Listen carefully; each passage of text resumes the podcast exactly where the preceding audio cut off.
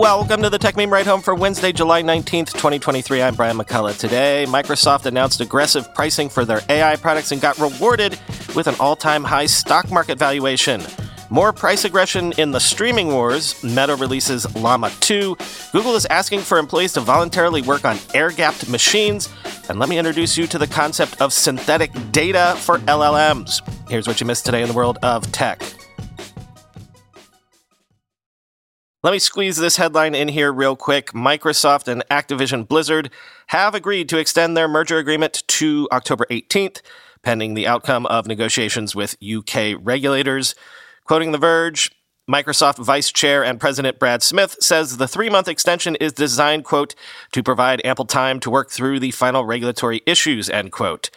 Both Microsoft and Activision Blizzard have also agreed to a higher termination fee and new commercial arrangements for the transaction. A termination fee payable if Microsoft or Activision walks away from the deal is now set at $3.5 billion if the deal doesn't close by August 29th, and it jumps to $4.5 billion if September 15th passes without a finalization. Activision has also agreed to potentially, quote, hold separate the company or certain assets of the company or to implement other lawful alternatives to consummate the merger with UK regulators. This is a key part as it may allow the merger to go ahead with restrictions from the UK's Competition and Markets Authority, end quote.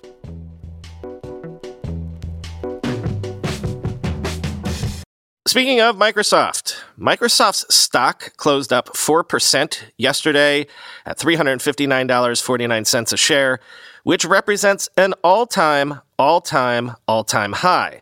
Microsoft's stock is up actually around 50% just since the beginning of the year. But why did it rise so much just yesterday? Probably because the company announced Copilot for Microsoft 365 will cost $30 per user per month for business accounts. And they also debuted Bing Chat Enterprise, offering improved privacy. So, what was it I was saying yesterday about how so far all of the value of the AI moment seems to be accruing to the big incumbents? Basically, Microsoft signaled that it thinks its new AI tools are so useful as add ons to their productivity suites, they think folks will be willing to pay $360 a year for them. And Wall Street believes folks might in fact actually pay that. Quoting Engadget. Revealed in March, Microsoft 365 Copilot is the company's vision of the future of work. The GPT 4 powered suite of tools lets you generate office content using natural language text prompts.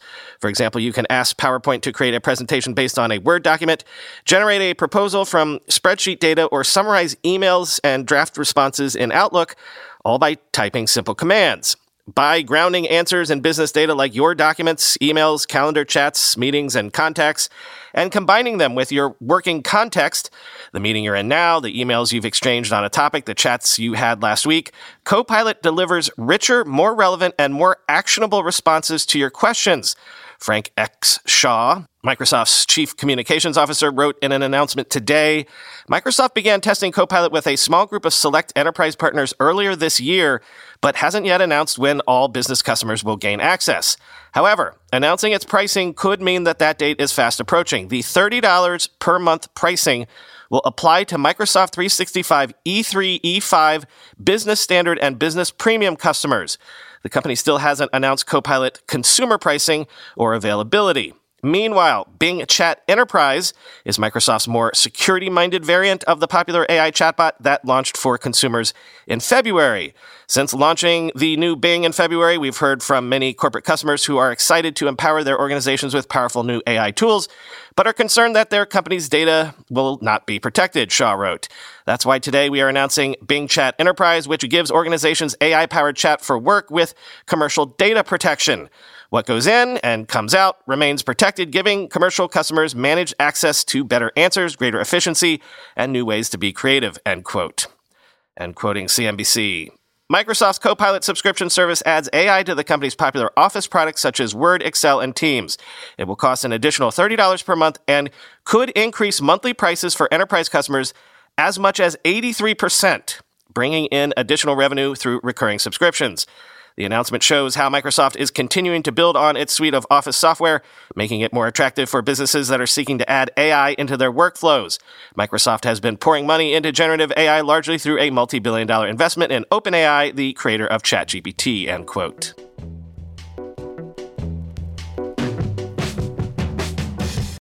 And I want to hit this up again since we've been discussing it this week. Streamers raising prices. Because even though this isn't a price raise, it is an aggressive attempt to make more money. By another name, Netflix has removed its $10 basic tier, taken it away. This was the most affordable ad free tier for US and UK customers. It's going away for new and rejoining members, which signals again that Netflix thinks that Cost conscious customers should just do the ad tier instead. Quoting Cordbusters. With the basic tier off the table for new subscribers, those who wish to watch Netflix without adverts will now have to pay at least $10.99 a month in the UK or $15.49 a month in the US. Audiences in the UK, US, and likely other regions soon are now facing a new viewing norm, enduring occasional ad breaks during their Netflix marathons if they desire an affordable streaming experience. End quote. So, how many times have we said on this show over the years, we're just blowing up the cable bundle only to reconstitute it? Not only are we headed back to a world of paying $130 a month for TV, but also it looks like it'll increasingly be paying $130 a month for TV with ads again. The whole last 20 years is just going to end up feeling like a hallucination.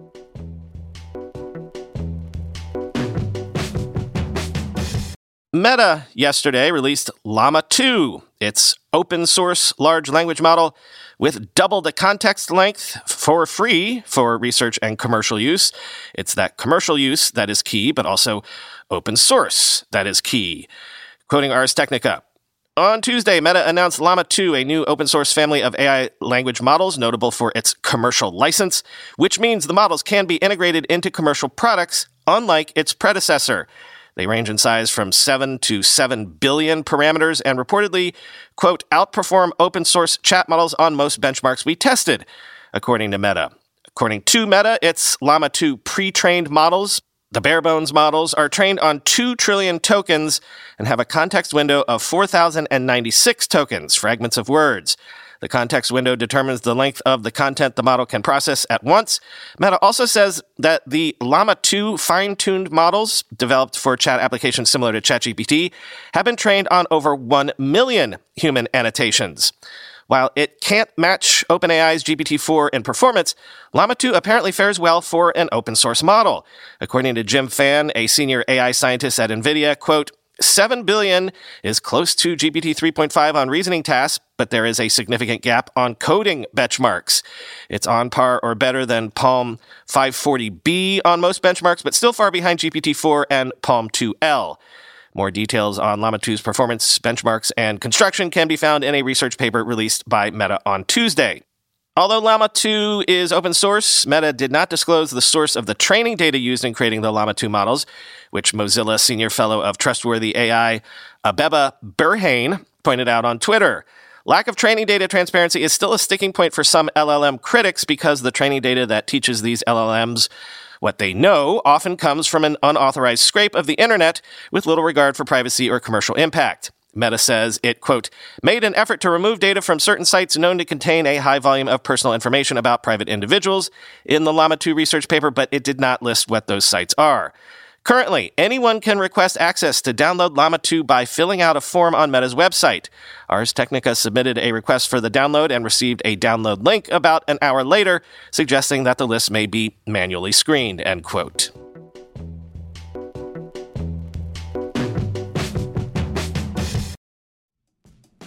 I'm going to a big AI startup demo day here in the city tomorrow, and I will 100% be decked out in Mack Weldon clothing.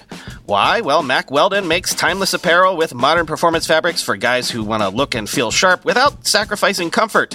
Mack Weldon clothes are designed to fit your style and the demands of modern life. They look like regular clothes, but feel like the latest in modern comfort. They're the go to choice for guys who want to look great without even trying. Breathable underwear that keeps you cool, dry, and comfy all day. That's their AirKnit underwear. Crazy, comfortable, but elevated sweatpants, the Ace collection. An upgraded classic polo with antimicrobial silver threads, the Silver Peak polo. That's my personal fave. And ultra soft antimicrobial tees for when you need to stay fresh longer. Their silver crewneck t shirt. Get timeless looks with modern comfort from Mack Weldon. Go to mackweldon.com and get 20% off your first order with promo code RIDE. That's M A C K W E L D O N.com, promo code RIDE. How do you make a password that's strong enough so no one will guess it and it's impossible for you to forget? And do it for 100 different sites? And make it so everyone in your company can do the same without ever needing to reset them? Sounds impossible unless you have 1Password. More than any other product I've ever told you about, I can vouch 1000% for 1Password. I can't live without it. 1Password makes strong security easy for your people and gives you the visibility you need to take action when you need to. Any device, anytime, 1Password lets you securely switch between iPhone, Android, Mac, and PC with convenient features like autofill for quick sign ins. All you have to remember is the one strong account password that protects everything else your logins, your credit cards, secure notes, or the Office Wi Fi password. 1Password's award winning password manager is trusted by millions of users and over 100,000 businesses from IBM to Slack.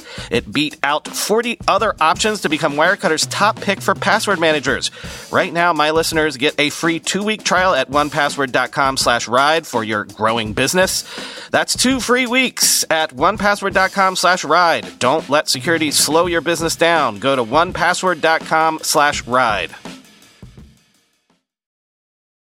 This is wild, but also it makes sense. Sources are telling CNBC that Google is internally piloting an opt in program where some Google employees will be restricted to internet free PCs to reduce the risk of cyber attacks. Quote, the company originally selected more than 2,500 employees to participate, but after receiving feedback, the company revised the pilot to allow employees to opt out, as well as opening it up to volunteers. The company will disable internet access on the select desktops, with the exception of internal web based tools and Google owned websites like Google Drive and Gmail. Some workers who need the internet to do their job will get exceptions, the company stated in materials. In addition, some employees will have no root access meaning they won't be able to run administrative commands or do things like install software. Google is running the program to reduce the risk of cyber attacks, according to internal materials. Googlers are frequent targets of attacks, one internal description viewed by CNBC stated.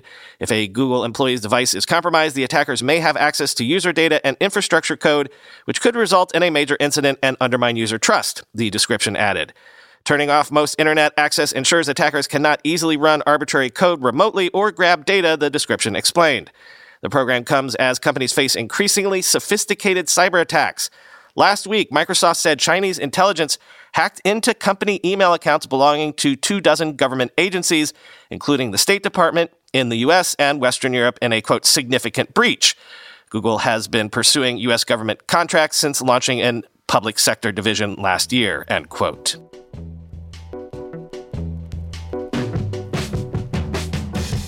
Finally, today, back to the AI and back to a sign of how quickly this stuff is moving. It's moving so fast that the internet now is no longer good enough source material for the AI. Microsoft, OpenAI, Cohere, and others are apparently testing the use of synthetic data as they are increasingly finding generic data from the web is no longer good enough for training LLMs. Although, I don't know, was it ever? Or was this just the easiest stuff to get at the beginning. Quoting the Financial Times Currently, LLMs that power chatbots such as OpenAI's ChatGPT and Google's Bard are trained primarily by scraping the internet. Data used to train these systems includes digitized books, news articles, blogs, search queries, Twitter and Reddit posts, YouTube videos, and Flickr images, among other content. Humans are then used to provide feedback and fill gaps in the information in a process known as reinforcement learning by human feedback, RLHF. But as generative AI software becomes more sophisticated, even deep pocketed AI companies are running out of easily accessible and high quality data to train on. Meanwhile, they are under fire from regulators, artists, and media organizations around the world over the volume and provenance of personal data consumed by the technology. At an event in London in May, OpenAI's chief executive Sam Altman was asked whether he was worried about regulatory probes into ChatGPT's potential privacy violations. Altman brushed it off, saying he was, quote, pretty confident that soon all data will be synthetic data, end quote.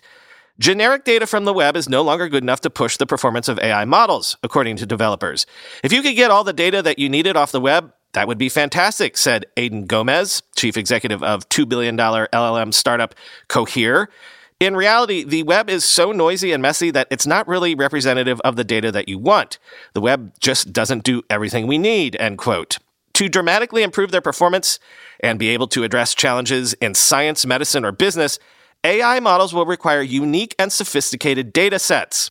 These will either have to be created by world experts such as scientists, doctors, authors, actors, or engineers, or acquired as proprietary data from large corporations such as pharmaceuticals, banks, and retailers. However, human created data is extremely expensive, Gomez said. The new trend of using synthetic data sidesteps this costly requirement. Instead, companies can use AI models to produce text, code, or more complex information related to healthcare or financial fraud. This synthetic data is then used to train advanced LLMs to become ever more capable. According to Gomez, Cohere, as well as several of its competitors, already use synthetic data, which is then fine tuned and tweaked by humans. Synthetic data is already huge, even if it's not broadcast widely, he said. For example, to train a model on advanced mathematics, Cohere might use two AI models talking to each other, where one acts as the maths tutor and the other as the student. They're having a conversation about trigonometry, and it's all synthetic, Gomez said. It's all just imagined by the model. And then the human looks at this conversation and goes in and corrects it if the model said something wrong. That's the status quo today, end quote. Two recent studies from Microsoft Research showed that synthetic data could be used to train models that were smaller and simpler than state of the art software, such as OpenAI's GPT 4 or Google's PaLM 2. One paper described a synthetic data set of short stories generated by GPT 4, which only contained words that a typical four year old might understand. This dataset, known as Tiny Stories, was then used to train a simple LLM that was able to produce fluent and grammatically correct stories. The other paper showed that AI could be trained on synthetic Python code in the form of textbooks and exercises, which they found performed relatively well on coding tasks. Startups such as Scale AI and Gretel AI have sprung up to provide synthetic data as a service. Gretel, set up by former U.S. intelligence analysts from the National Security Agency and the CIA, works with companies including Google, HSBC, Riot Games, and Illumina to augment their existing data with synthetic versions that can help train better AI models. The key component of synthetic data, according to Gretel chief executive Ali Golshan, is that it preserves the privacy of all individuals in a data set while still maintaining its statistical integrity. Well crafted synthetic data can also remove biases and imbalances in existing data, he added. Hedge funds can look at black swan events and, say, create 100 variations to see if our models crack, Golshan said. For banks where fraud typically constitutes less than one hundredth of a percent of total data, Gretel's software can generate, quote, thousands of edge case scenarios on fraud and train AI models with it, end quote. Critics point out that not all synthetic data will be carefully curated or reflect or improve on real world data. As AI generated text and images start to fill the internet, it is likely that AI companies crawling the web for training data will inevitably end up using raw data produced by primitive versions of their own models, a phenomenon known as dogfooding. Research from universities including Oxford and Cambridge recently warned that training AI models on their own raw outputs, which may contain falsehoods or fabrications, could corrupt and degrade the technology over time, causing irreversible defects, end quote.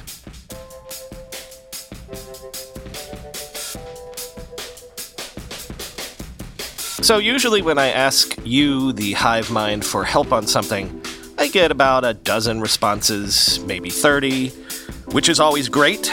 The whole reason I found the developer who is working with me on this AI side project is because when I asked for recommendations, y'all delivered in a big way. So when I asked yesterday for some alpha test volunteers, I expected I'd get, you know, the usual 30 or so responses. Instead, I got over 200, which is great.